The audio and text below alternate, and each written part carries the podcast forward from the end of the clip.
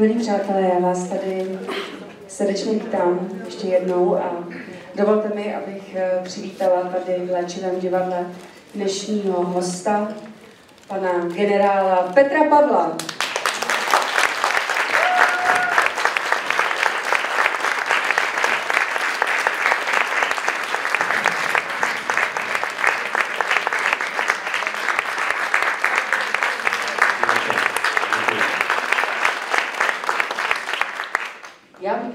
Ještě přizvala mého kolegu Mária Kubece, abychom na tak silného muže byli dva.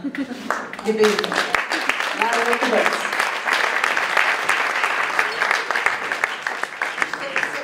Teď se vám sklání k nohou a tady nabídnu trochu vody i, i my. My jsme takový potulní komedianti. Jak můžeme tak klečet? Posaďte se, prosím. Já jsem měla takovou ideu, že bych si moc přála, když jsem měla tu možnost uh, pozvat uh, vás a také poznat vás, děkuji pěkně, uh, abych vás mohla představit lidem také z trochu jiné, nabídku tady našemu kolegovi, tady co přišel. Tady kdyby, tady pán, když tak kdyby měl. tak aby lidé měli možnost, prosím. Studánky. Ano, ano, správně.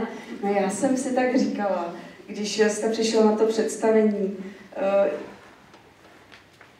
já vím, že to je taková náročná otázka, já se nebudu ptát, jak jsme se vám líbili, že jo, ale chtěla jsem se zeptat, co, co, vám, jako, co vám vlastně to představení o té přírodě, jak vám bylo blízký, kde vy jste jako malý kluk vyrůstal?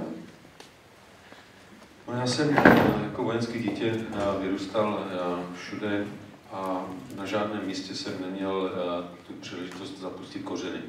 Takže já jsem těch míst poznal spoustu, ale pravda je, že díky tomu, že vlastně skoro každý voják začátek kariéry stráví většinou někde po lesích, takže i já jako dítě začínajícího vojáka jsem většinu dětství strávil po lesích, mnohdy tak divokých, že tam nikdo jiný nesměl protože já jsem se narodil na hranici s tehdejším západním Německém hraničním pásmu. Tam mohli pouze příslušníci pohraniční stráže některých speciálních armádních jednotek a potom lidi, kteří tam měli povolení. Takže tam byla nejenom krásná příroda, ale taky spousta lidí, se kterými jsem si ani moc nerozuměl, protože konkrétně na těch milých Tachova, kde jsem tehdy bydlel, jako úplně malinkatý dítě, tak tam byli přistěhovalí Rumuni, kteří moc česky ještě neuměli, ale mě jako dítě ti to stejně tak moc nevadilo, ale, ale vlastně s tou přírodou jsem byl od malička spojený hodně. No a pak, když jsem vstoupil do armády, tak mě to tahlo někam, kde nebudu zavřený v žádných železných krabicích a tak jsem se nakonec upíchnul k výsadkářům, takže jsem byl taková ta pěchota chlazená vzduchem, která většinu času strávila po lesích. Já vás možná poprosím, vidíte tady dobře na pana generála? Vidíte? Já jsem myslela, že bych vás kousek vysunula z lesa, ale jo, právě, on je moc hezký, tak abyste viděli, abyste si to užili. Um, malé děti, valí kluci si většinou udělávali, hrávali na vojáky a vyráběli si v lese z dřívek různé pistolky a tak. Byl jste taky takový? Já jsem si překvapivě na vojáky moc nehrál. Mě tehdy strašně brali indiáni a rychlí šípy. No a tak se podívejte a... na Mária, připomíná vám někoho. Jasně, Vinetona. No, jasně, tak... Znám, že se přimluvíte v NATO. My jsme tam založili nějakou rychlé, rychlé šípy z ruku Inetu a... No, já jsem, to? Já myslím, že by to možná bylo efektnější, než to, co tam kolikrát Ne, pravda je, že mně se překvapivě nikdy hry na vojáky moc nelíbily. Ani jsem nikdy netíhnul k partám, kde si někdo chtěl hrát na velitele a ostatní, že ho museli poslouchat. To, že jsem se zrovna já dostal do armády, to většině lidí, kteří mě tehdy znali, připadlo jako úžasný protimluv. No ale stalo se. A měl jste vůbec jinou možnost, když jste vyrůstal ve vojenském prostředí, váš tatínek byl v armádě, přemýšlel jste, že byste třeba chtěl dělat něco jiného, než jít do armády? No, já jsem nebyl nikdy tím takovým šťastným dítětem a šťastných rodičů, který by hned odmala vědělo, co chce v budoucnu dělat. Věnovalo se tomu a nakonec se tím opravdu stalo, jako jsou lékaři a architekti a umělci, krasobruslaři. Já, já jsem měl spoustu zájmů, většinou teda takových těch, kteří hodně těkali a ne moc dlouho vydrželi, protože já jsem byl tím dítětem, dneska na to je ta čtyřpísmenková diagnoza na hyperaktivní. Mě akorát pořád říkali, že jsem, že jsem nevychovaný zpratek. Ale, ale, ale to bylo dáno tím, že jsem byl nemocný vlastně, takže já jsem za to nemohl. No a, takže já jsem díky tomu eh, u ničeho moc dlouho nevydržel a když teda eh, přišlo nalávání chleba, tak rozhodlo eh, náhoda, protože já jsem se neustále chtěl nejenom sám sobě, ale okolí dokazovat, že mám na něco víc, že zvládnu spoustu věcí. A tak jsem si v osmý třídě myslel, že už jsem dospělý a že můžu vyrazit do světa. A když se tehdy otevřela možnost jít z osmé třídy na gymnázium, a jako první přišli náboráři z vojenského gymnázia a, a nejbližší vojenské gymnázium, jsem tehdy bydlel nakladně, bylo v Moravské Třebové, to vzdálenější v Opavě a nejvzdálenější v Manské Bystrici, tak všechna to tři místa mě připadla natolik exotická, vzdálená, že okamžitě rozhodlo, že prostě to bude armáda. A když si vás tak představuji jako toho chlapce, který, jak vy říkáte, byl divoký a měl u sebe ty čtyři písmenka, musel jste mít doma na, zaškatulkováno, muselo to doma řezat ve vašem pokojíčku, mít řád ve všem, nebo jste mohl e, vyrůstat tak, jak mnoho dnešních dětí vyrůstá, tak jako volně? No já musím říct, že můj táta, přestože voják, tak e, rozhodně, myslím, by asi nenaplnil to, co Miroslav donutil tak krásně stvárnil v pelíškách. Já jsem dokonce ani nemusel dělat nástěnku nebo něco takového. Mohl jsem, mohl jsem mít některé věci rozházené krásně.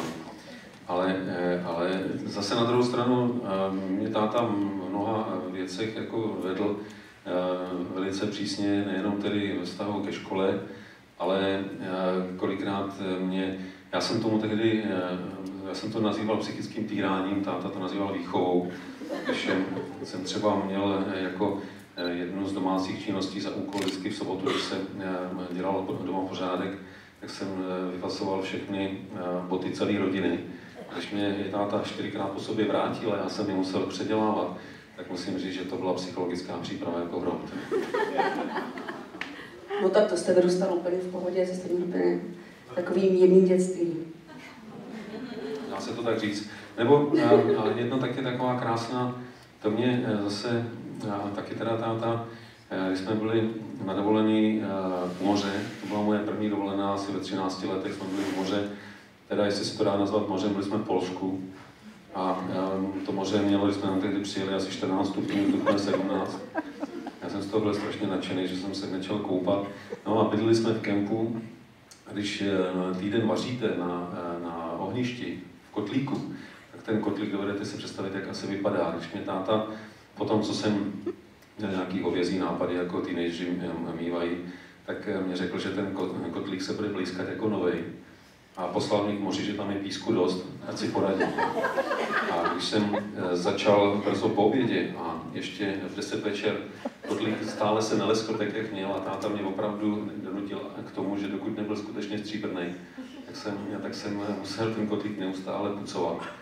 Tak eh, to jsem si kolikrát teda říkal, jestli tohle to ještě se smí. No, nakonec se ukázalo, že to nebylo úplně tak marný, že to k něčemu je. Vnímáte to tak, že ten řád se eh, stal pozitivním ve výsledku v tom běhu vašeho času, který jste od tatínka dostal?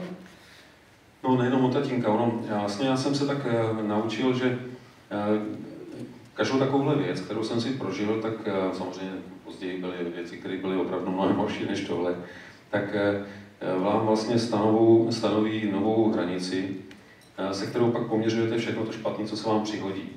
A, a pak si řeknete, eh, když eh, máte takovou tendenci se začít stěžovat, tak si řeknete, proboce, tohle proti kotlíku, to je úplná Klidně se k tomu vrátíte a děláte dál, protože víte, že je to mnohem snadnější než kotlík.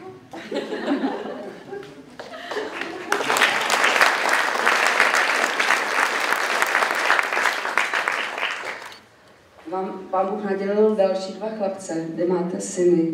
Jste taky takovým přísným otcem, jako byl váš tatínek? Museli taky drbat kotlíky a čistit boty, museli čistit. Protože na té vojně, že ta šikana, potom jsou ty mazáci už, tak potom přijdou ty noví mladí a taky je takhle škola. Já jsem, já jsem asi já, dospěl eh, k tomu, že a vzhledem k tomu, že teda svoje vojáky jako velitel jsem měl dřív než svoje syny, tak eh, jsem se naučil to, že by člověk neměl přenášet na ně to, co sám považoval za negativní. Takže moji vojáci a do dneška se s některými z nich setkávám, což není tak úplně zvykem, protože vojáci základní služby většinou svoje velitele moc nemilovali, ale to, co mě třeba dneska říkají, dneska už to jsou fotři, já jsem pořád mladý, oni už to jsou fotři, že jo, tak mě říkají, co bylo zajímavé, že tehdy ty si na nás nikdy nepřenesl to, jak tě síly zase tvojí nadřízení. A my jsme si vždycky říkali, jak je to možné, když je před náma tě někdo takhle, takhle vyloženě deptal. A teď jsme čekali, teď se na nás otočí a dá nám to pořádně všechno sežrat. A ty si pokračoval tam, kde jsi začal, nebo kde jsi, kde jsi byl přerušen a vůbec si nám tohle jako nikdy, nikdy ne, to na nás nepřenášel. A tak já jsem byl na svoje syny možná až příliš nikota, protože jsem si vzpomněl na kotlík a říkal jsem, ne, tohle nemůžu udělat. A šel jste ho mít sám. No tak, tak úplně ne, ale jsem si říkal, tak nakonec možná bude levnější koupit nový. Tak... Z těch při, takových těch velitelských nařízení umí krásně vybruslit hudebníci. Tady jsem studoval eh, na, na, divadelní fakultě, tak jsme byli spojeni vlastně s dirigentama, s klavíristama a tak dále. Oni mají takový vytříbený smysl pro humor, trošku jiný, jsme tomu moc nerozuměli jako herci, ale měli svůj styl a tam jsme měli výuku, vojenskou výuku, že jo, protože pak se jde jenom e, na, na, ten, na ten rok e, po vysoké škole. A si vzpomínám, že nám tam jeden ten pan velitel, generál, jestli to byl, nevím, nás učil a teď jsme si vlastně vysvětlovali, on nám vysvětloval, že stanku, když se vystřelí, tak ta střela opisuje parabolu. Souhlasíte s tím? Víceméně. A ten jeden dirigent se tak přihlásil a říká, to ještě bylo za starého režimu, říká, soudruhu majore, to znamená, že kdybychom ten tank dali na bok, že by střílel za roh? Pozor, ale ta třešnička na dortu teprve přijde. On se hluboce zamyslel. Trvalo tak pět minut a říká, teoreticky je to možné, ale v praxi se to nepoužívá.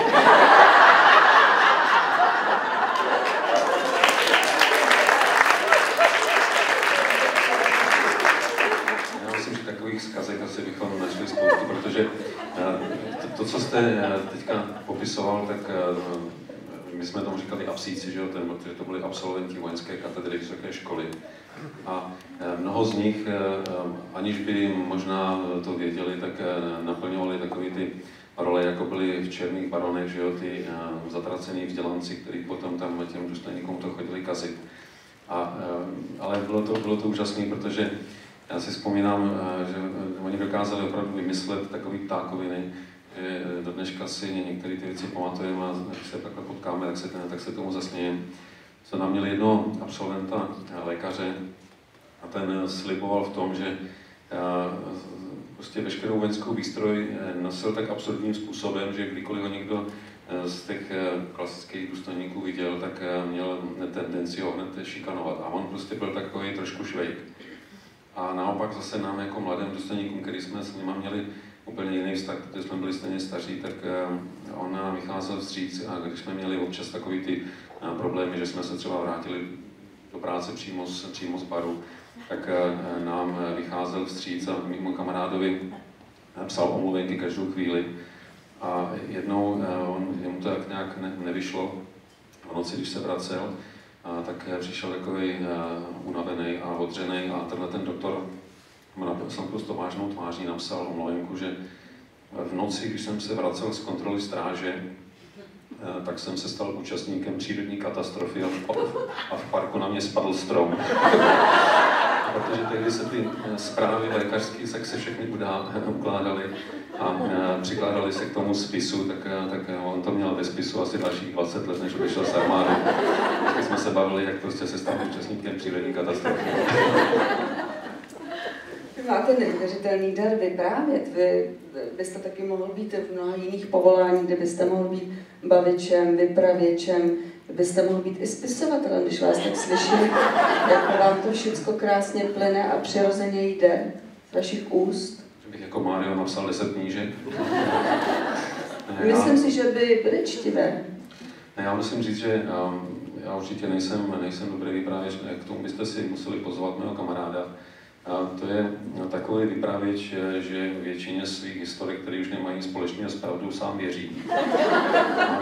A, navíc, navíc opravdu dokáže převést na úplnou pitomost ty nejvážnější věci. Kdybychom se někdy opravdu chtěli zasmát, tak abych ho pozval potom. Tak jo, tak se příště domluvíme a přijdeme i s kamarádem. Vy, vy jste teda vystudoval vlastně školu a přemýšlel jste už někdy v těch bujarých letech o tom, jaké to bude, když třeba budete muset vstoupit i do nějaké akce, eh, že vlastně nastane ta realita toho, co jste studoval? No, jako když vám je 14 a já jsem na vojenské gymnázium vstoupil ještě dokonce v necelých 14 letech, tak ehm, nejenom, že o spoustě věcí nepřemýšlíte, protože na ně ještě nemáte ani buňky, ale já takovéhle věci určitě tehdy jsem neřešil. Já jsem eh, v tom až později začal možná vidět nějaký to dobrodružství, ale, ale uh, myslím, že taková ta naivní představa o tom, jak se stanu velkým chlapem jenom tím, že na mě navlíknou uniformu a já budu někde daleko, tak jste jsem rychle vystřízlivěl. A musím říct, že minimálně první čtyři roky na tom vojenském gymnáziu pro mě žádné terno nebyly a spíš jsem si říkal, že jsem se sám okradl u mládí. Ale tam asi nebylo moc dívek, že na té škole. No tam nebyla žádná tehdy a navíc, eh, přestože jsme byli děti v uniforměné vojáci, protože jsme nesložili přísahu, takže by nás stejně nemohli na nic použít, tak jsme měli režim naprosto stejný jako vojáci základní služby, to znamená od budíčky do večerky eh, a, a měli jsme eh, vycházky jednou za čas domů, jednou za 4-5 týdnů a to jenom o sobotu neděli takže opravdu eh, žádná, žádná, velká, žádná, žádná velká zábava. A já jsem eh, si pak eh, našel trošku nějakou náhradu ve sportu a, a ve skákání z letadla a to už mě pak začalo bavit. A kdy jste měl možnost se tady s těmi dívkami začít setkávat? Při tanečních třeba. Ale já jsem, já jsem byl, byl co to řeknu, hrozný platonik, teda jako na, minimálně na tom Gimplu byl hrozný platonik. Takové dva kluky máte. Mnohem později.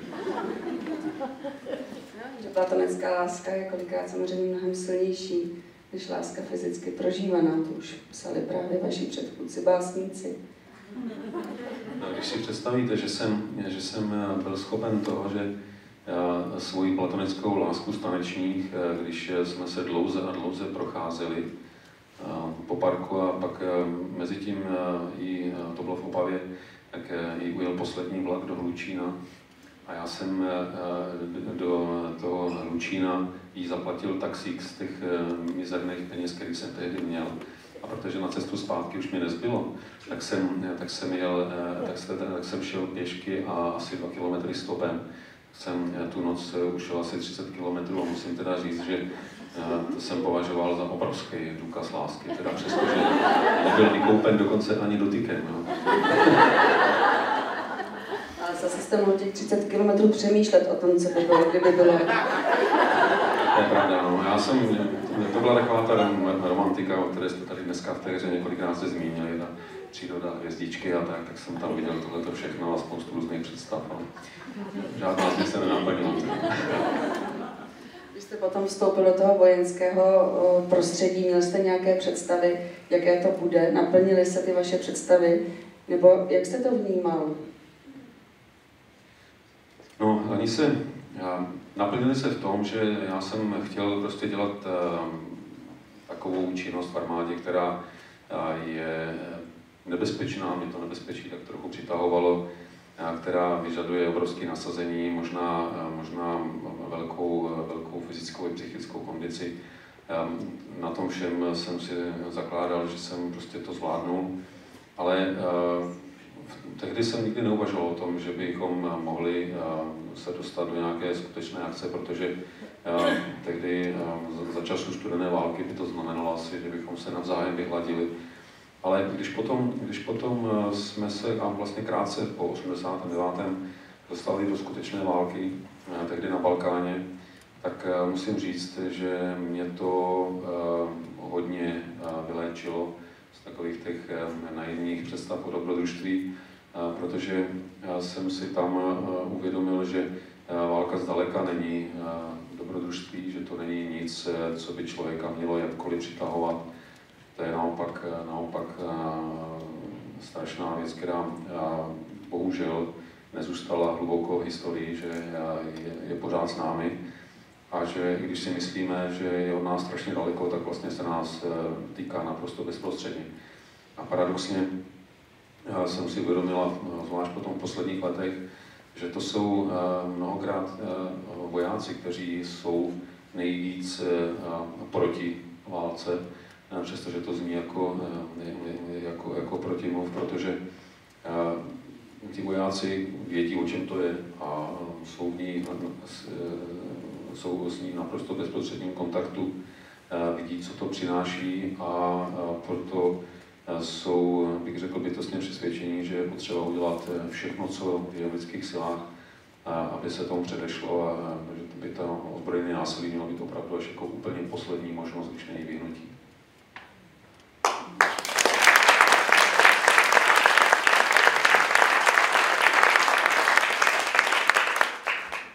jste při takovýchto okamžicích, kdy jste vlastně vstoupil potom do toho samotného boje někdy, okam, někdy chvíle, eh, kdy jste mm, třeba prosil nebo nějakým způsobem vnímal, eh, že je třeba něco nad námi, něco kolem nás, co je moudřejší a co je třeba možné vzít do hry?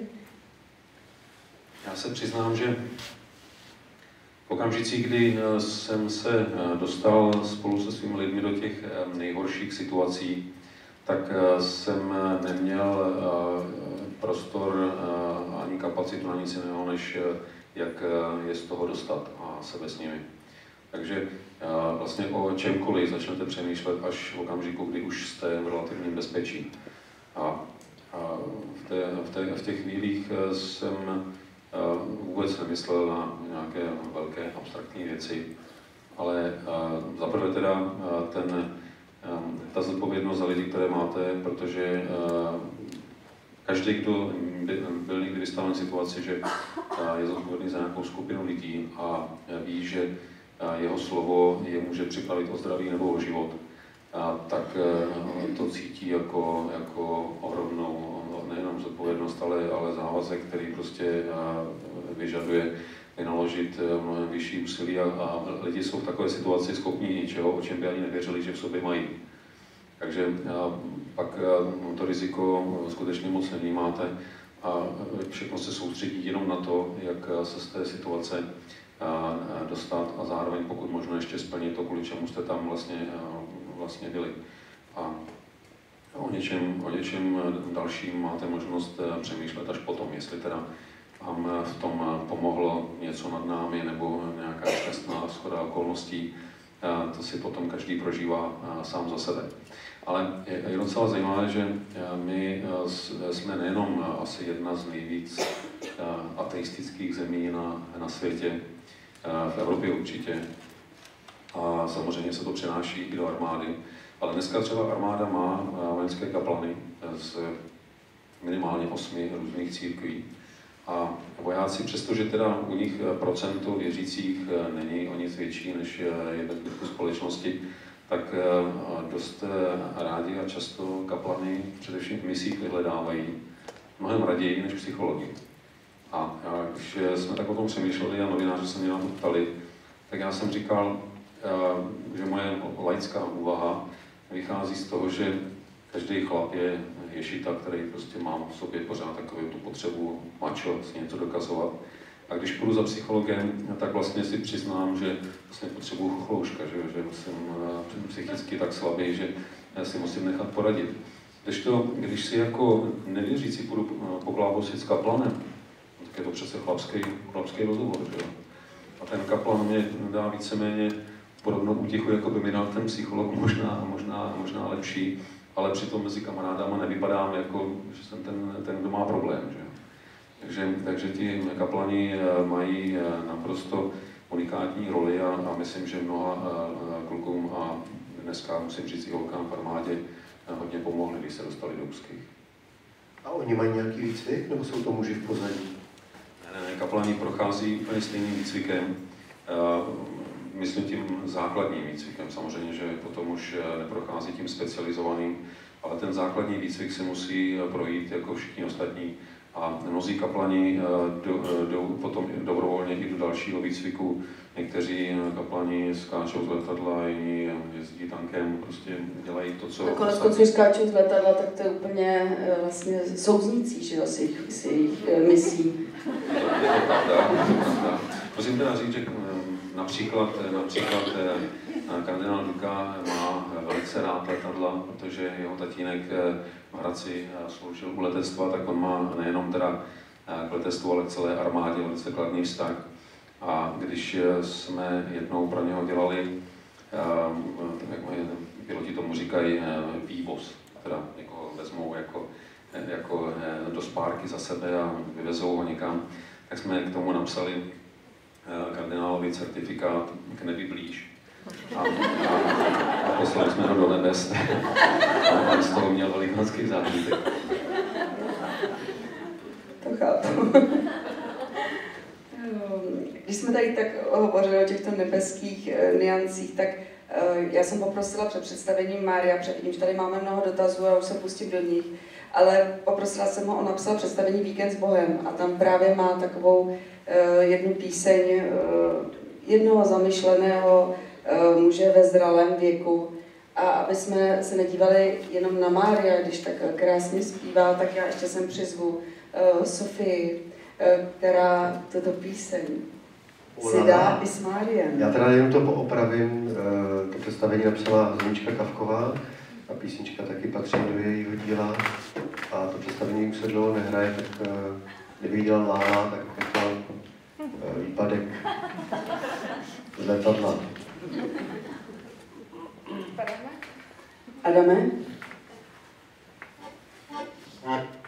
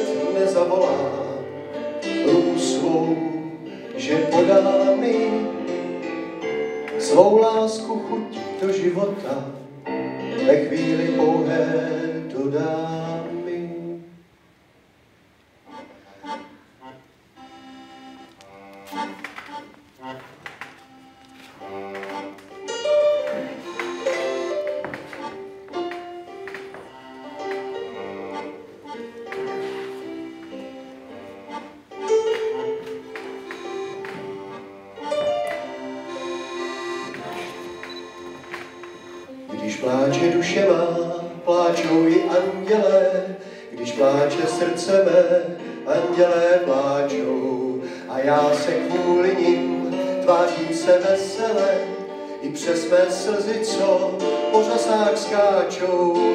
Vezmi mě za ruku, můj strážní anděli, já vím, že mě máš rád a já tebe. Pohlaď mi duši mou, mé srdce zahřej mi, mé srdce zahřej mi, když mě sebe.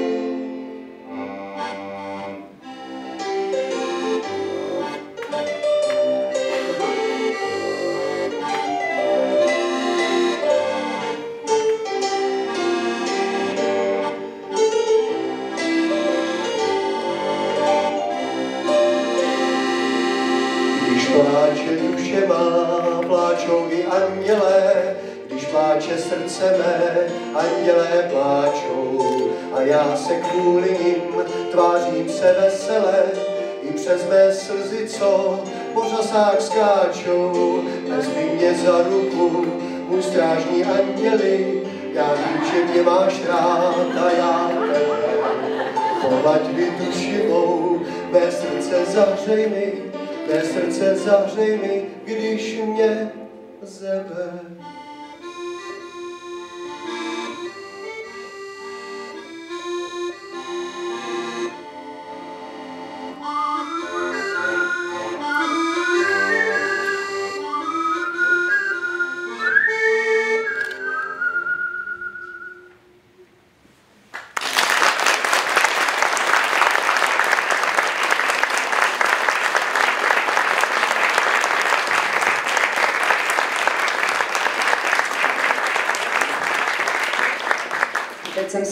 Že byste mnohokrát musel být pro mnoho lidí takovým andělem strážným. Já nevím, jestli andělem strážným, ale musím eh, říct, že v mnoha situacích eh, nás jako eh, lidi v uniformách lidi rádi viděli, protože jsme jim přinesli alespoň elementární pocit bezpečí, protože třeba v těch vesnicích dnešní, dnešním Chorvatsku, dříve bývalé Jugoslávii, tak tam skutečně jim šlo o život každou chvíli. Takže když nás viděli, viděli přijíždět nebo přicházet, tak jsme pro ně asi byli nějak, nějací strážní anděle. Mě překvapilo, že jste dnes nepřišel v uniformě. Já, když jsem viděla, že se s vámi setkám, tak eh, jsem si tady uniformu vzala. Uh, máte ještě nějakou? Já jsem si jednu nechal, protože u nás platí, že voják, který odejde do zálohy, tak má právo při slavnostních příležitostech uniformu nosit. Já teda jsem za ten rok a půl, co jsem z armády, ji na sebe ještě nevzal, i když slavnostní příležitosti byly. A já si totiž myslím, že prostě jsou kapitoly, které se uzavřou a už by se neměly nostalgicky připomínat. Takže dnes už jsem v jiné kapitole a uniformu nosí jiní, kteří ještě slouží.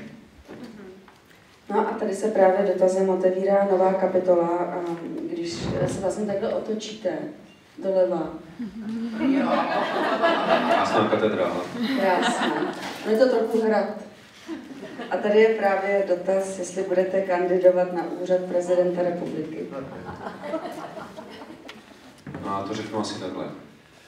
Když za ten rok a půl, o něco více, co jezdím takhle po besedách, tak bavíme s lidmi nejenom o tom, jak to bylo na to a jestli naši vojáci nedělají v misích ostudu a jak to tam vlastně funguje, ale bavíme se o spoustě jiných věcí, které nějak souvisí s bezpečností a se s tím úzce pojí i občanství, občanská odpovědnost a to, jak bychom asi k tomu měli přistupovat.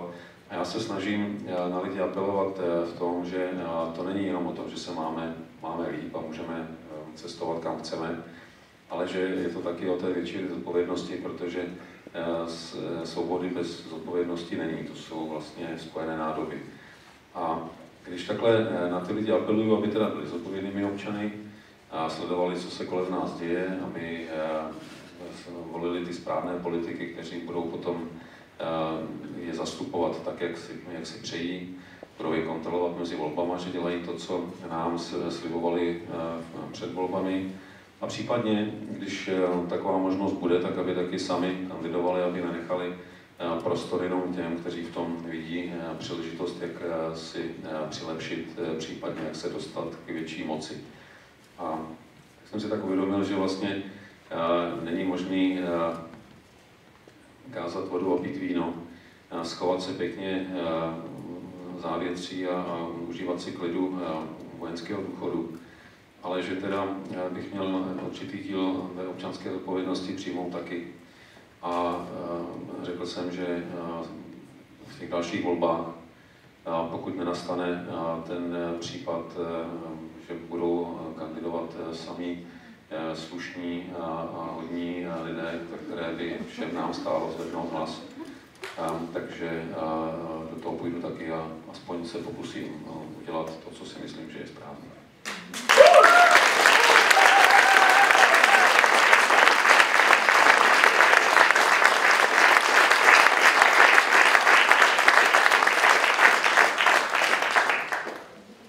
Já za vás vysílám paprsek.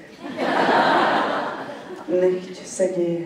Miloši, máš to za pár.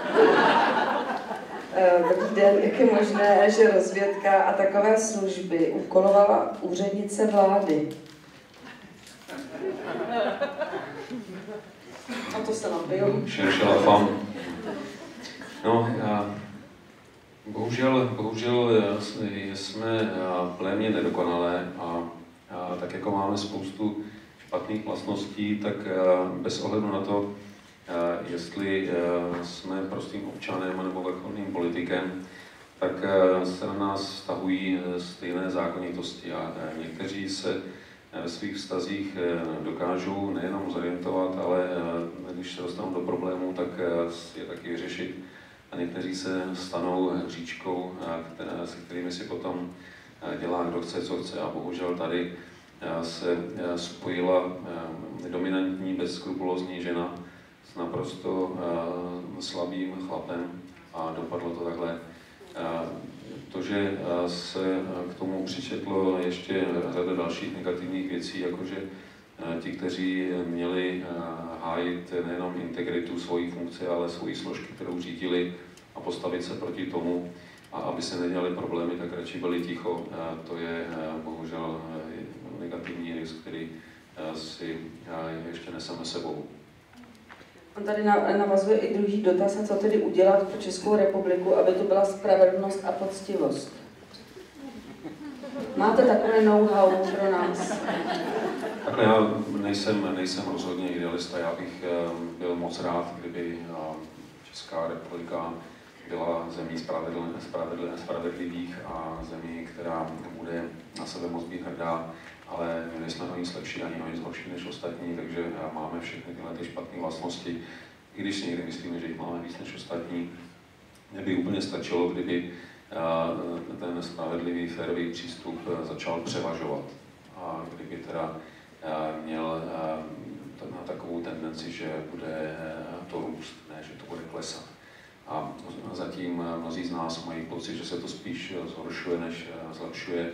Ale kdybych nebyl alespoň trochu optimistou v tom smyslu, že bych věřil v konečné vítězství dobra, tak bychom to asi mohli všichni zabalit a někam, někam odjet, odjet do lesu. Ale, ale já jsem přesvědčen o tom, že kousek po kousku se to dá napravit.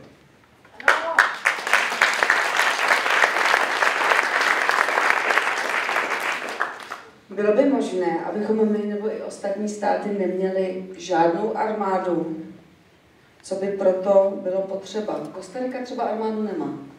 Jsem zrovna chtěl říct, že je snad jenom jeden jediný stát na světě, o kterém vím, že nemá armádu. Musím ocenit, že to víte teda. A, Můj muž to hrál také za Kostariku. Většinou, většinou to nikdo neví, ale, ale tak zase já myslím, že když uvážíme, že prostě žijeme ve světě takový, jaký je, a že ten svět rozhodně není míru milovný, nedá se počítat s tím, že když budete na někoho hodná, tak všichni budou hodní na vás. A dokud, dokud bude existovat, existovat zlo, tak je potřeba se proti němu nějak bránit. A přestože existují vtipy, jako teď nedávno jsem ho někde viděl, že nás si pouští občas vtipy za stovku, tak tam bylo, jak je to možné, když všechny země mají ministerstvo obrany, tak která je ta země, která má ministerstvo útoku.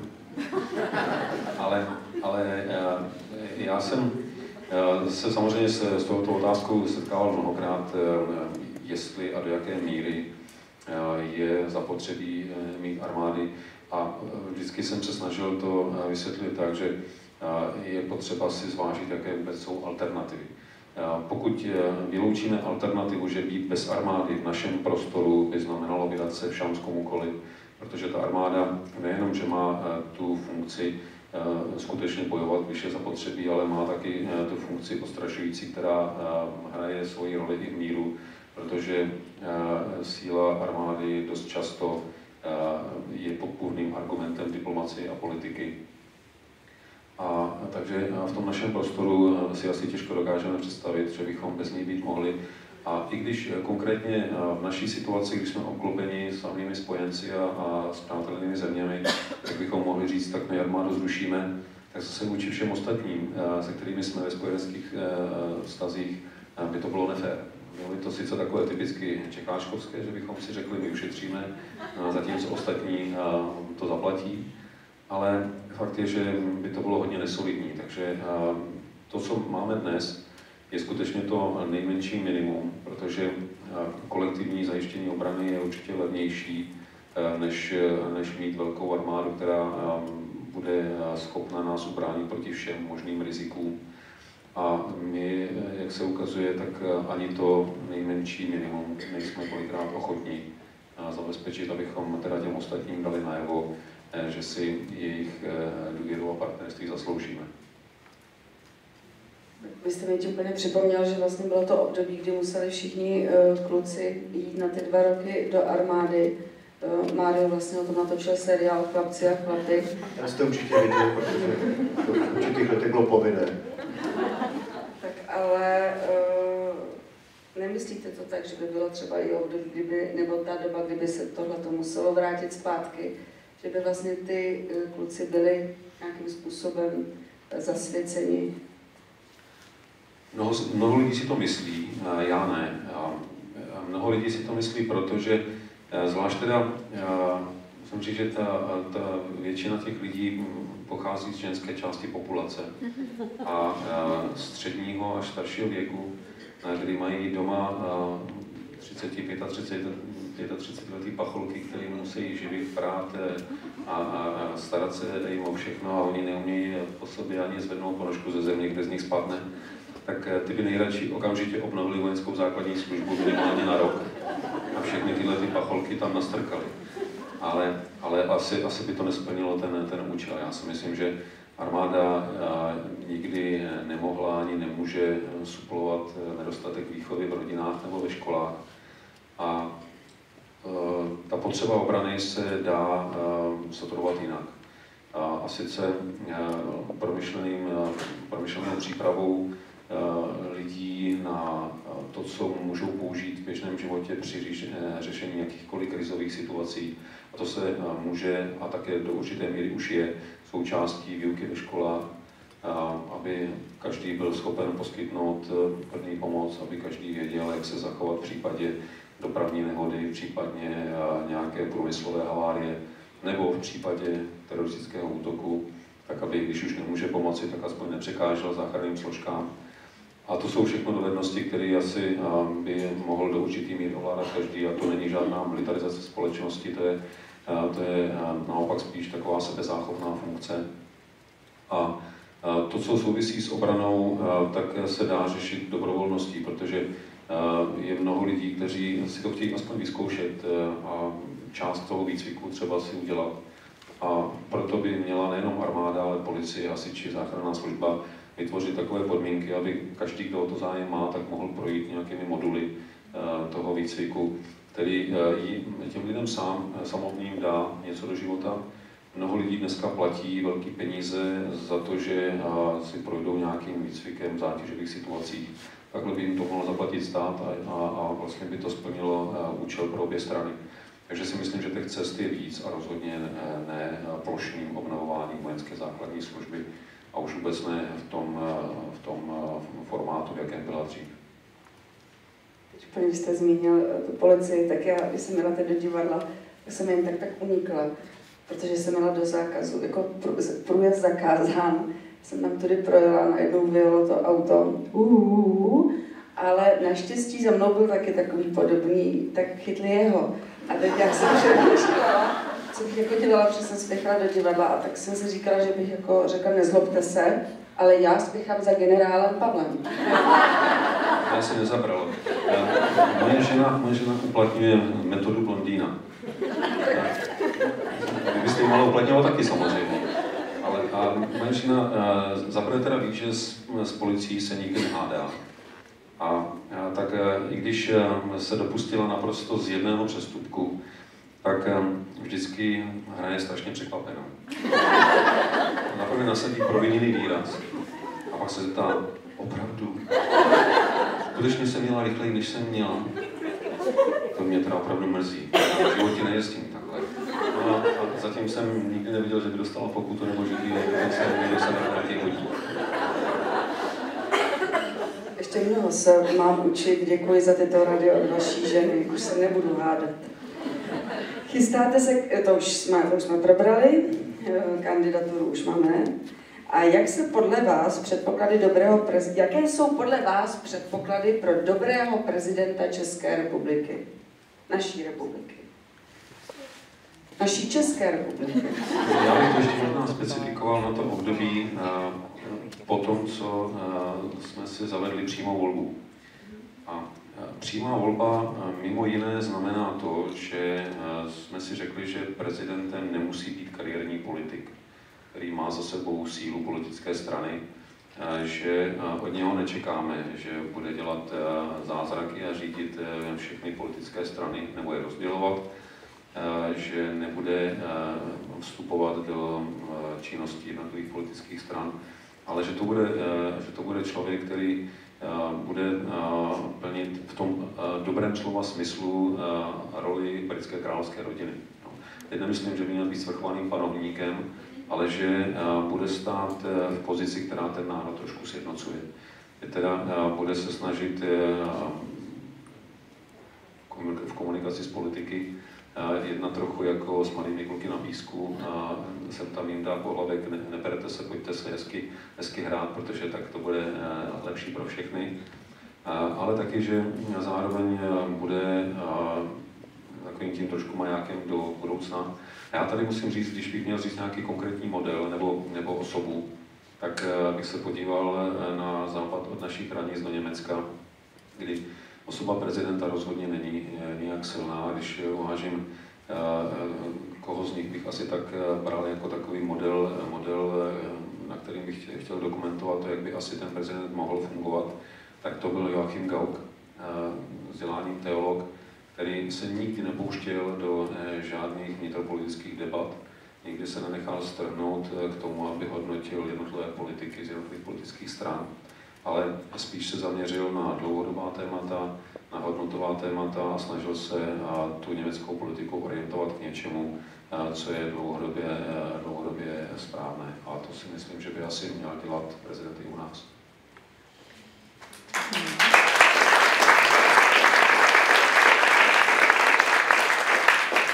Měl by být vlastně takovým duchovním otcem.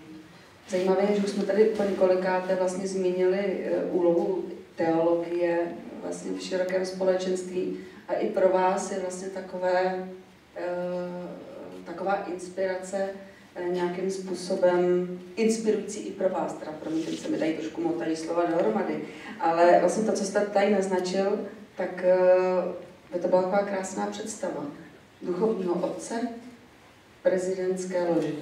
Takový hradní kaplan.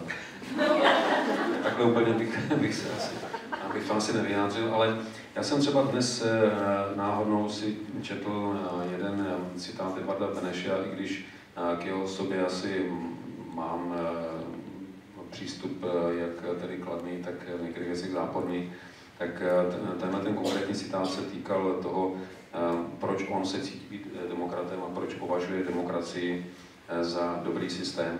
A myslím, že to je asi právě to, co by ten prezident měl dělat při vědomí, že je tady množství problémů, které lidi pálí, množství problémů, které nám vadí, ale zdůraznit, zdůraznit to, že všechny ostatní alternativy jsou horší. Že to, jak kvalitní ta demokracie je, je záležitostí nás všech. Že to není věcí systému, to není systémová chyba demokracie, ale je to, je to o tom, jak eh, my jako eh, občané, jako voliči k tomu eh, přistupujeme. Kolik prostoru dáme bezkrupulózním politikům, kolik pozornosti věnujeme tomu, co se kolem nás děje, jak moc ty politiky v období mezi volbami otravujeme tím, aby splnili to, co po nás chtějí a nechovali se tak, jak se nám nelíbí.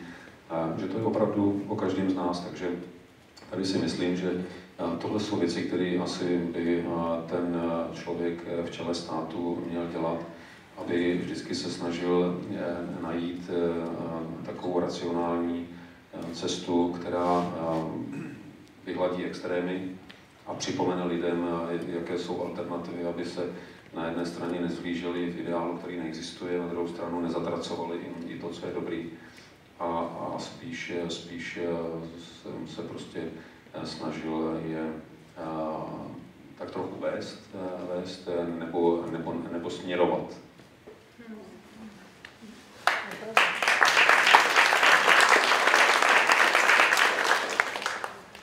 Možná, že by vám mohlo být dobrou inspirací uh, knihy Jana Amose Komenského, jako jedno nezbytné, nebo Cesta světla, či umírající šat uh, jednoty bratrské.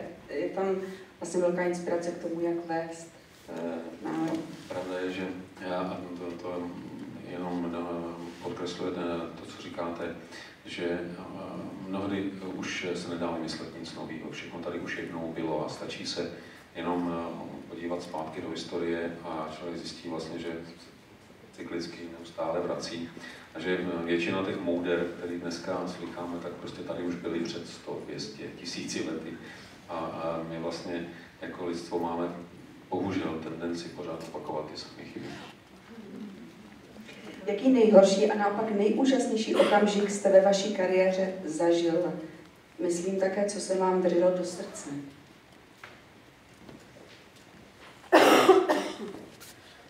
No, nejhorší je, když eh, vidíte zbytečně umírat lidi. A člověk se dokáže, dokáže jakž tak, když to někdy hrozně bolí, eh, vyrovnat eh, s umrtím člověka, který už svou životní dráhu naplnil. A, ale je to hrozně, když vidíte zemřít lidi, pro něco, co je buď to naprosto nesmyslná, banální, primitivní příčina, která, po který prostě už za pár měsíců nebo za rok nikdo ani neví, že vlastně byla. A e, pak si řeknete, proč vlastně, čemu, co se tím, co se tím podařilo vyřešit, co se tím získalo. A tak to jsou, to jsou opravdu těžké okamžiky a zvláště, když jste tam jako voják eh, a, a vidíte, že prostě nemáte v moci, abyste tomu zabránili. A jsou situace, kdy, kdy eh, vám ani eh, síla zbraní prostě k ničemu není. Tak to jsou, to jsou, to, to jsou špatné, špatné okamžiky. A potom třeba jako pro vojáka asi nejtěžší bylo pro mě, když jsme vozili domů naše vojáky a pak jsme Eh, to museli oznamovat rodinám a, a samozřejmě eh, těm rodinám potom pomoct se s tím nějak srovnat. A to je hodně těžké. No a zase na druhou stranu eh, ty krásné pracovní okamžiky. Já musím říct, že na, mě třeba, i když to bude znít možná jako kliše, tak hodně silně zapůsobilo, když jsme Eh, s naší nejenom zemí, ale armádou vstoupili do NATO, a, a protože a jsem měl možnost zažít Varšavskou smlouvu a viděl jsem, jak to fungovalo a, a ta situace v NATO byla naprosto odlišná. A, a když eh, nás tam vlastně přijali jako do nedávna nepřítele a bez e, nadsázky s otevřenou náručí a myslí, kdy nám e, nabídli e, obrovský prostor, a já jsem toho byl živým důkazem, protože vlastně krátce po 89. Eh, jsem se objevil nejenom v Americe, ale přímo ve Washingtonu a v centru vojenské americké spravodajské služby, kdy ještě mnozí američané sami eh, se tak nějak eh, vnitřně nesrovnali s tím, že už jsme na jejich straně a byli vyděšení, když tam viděli naši uniformu. A, ale a přesto, přesto prostě se k nám nikdy nechovali jakkoliv nepřátelsky, naopak nám, nám mnoha, mnoha směrech pomohli. Takže to, když potom se na, na, naši vojáci eh, srovnali tak trošku s tím pocitem eh, méněcenosti a zjistili, že jsou stejně dobří a v řadě ohledů možná i lepší než někteří vojáci západních armád. A ti naši noví partneři nám začali dávat na jeho respekt a uznání, tak jsem si to moc vážil a říkal jsem si, to je fajn, to se nám povedlo.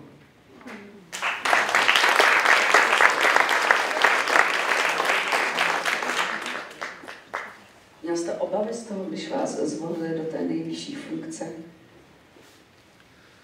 Obavy jsem měl určitě. Na to je asi jediná volená vojenská funkce, protože do všech ostatních e, funkcí se jmenuje. A ta funkce v NATO je specifická tím, že NATO obecně má kolektivní systém řízení, takže jak ta politická část, tak i ta vojenská má vlastně kolektivní orgán v čele a ten kolektivní orgán má svého předsedajícího, který ale nemá, nemá rozhodující pravomoc, takže nemůže, nemůže zvrátit jakýkoliv, jakýkoliv hlasování. To hlasování musí být jednomyslný a všichni se musí tedy shodnout a pokud ne, tak zpátky ke stolu znova jednat. A ten, kdo sedí v čele, tak je, je vlastně jenom tím, kdo pomáhá dosáhnout koncenzus. A mnohdy, když se mě ptali, jak to bylo na to s rozhodováním, tak jsem říkal, no, občas člověk zalituje, že už není náčelník generálního štábu, který v jedno, jeden okamžik prostě už přeruší debatu a řekne tak dost, jsem si vyslechl dost a teď to bude takhle. A všichni ostatní a prostě berou jako zákon.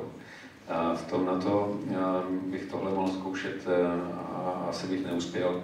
Takže všechno se musí opravdu velice citlivě projednat, reagovat na problémy každého státu, tak aby se každý cítil, tedy, že jeho zájmy jsou zajištěny a zároveň abychom teda splnili to, co se od nás očekává. Takže já jsem do toho šel s tím, že vím, o čem to je, protože jsem u toho stolu seděl vlastně dva roky jako náčelník generálního štábu na těch jednáních, ale je to, je to strašně osamocená funkce, protože i když to vypadá hrozně prestižně, tak když mě ten můj předchůdce předal to předsednické kladívko a já jsem si uvědomil, že najednou na mě kouká těch asi sto párů očí v té místnosti.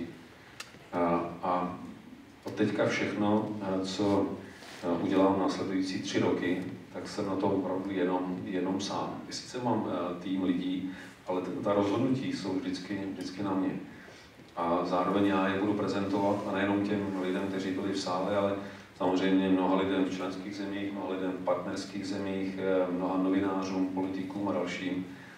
A v tu chvíli jsem si říkal, proboha, co jsem to udělal, kam jsem se to dostal.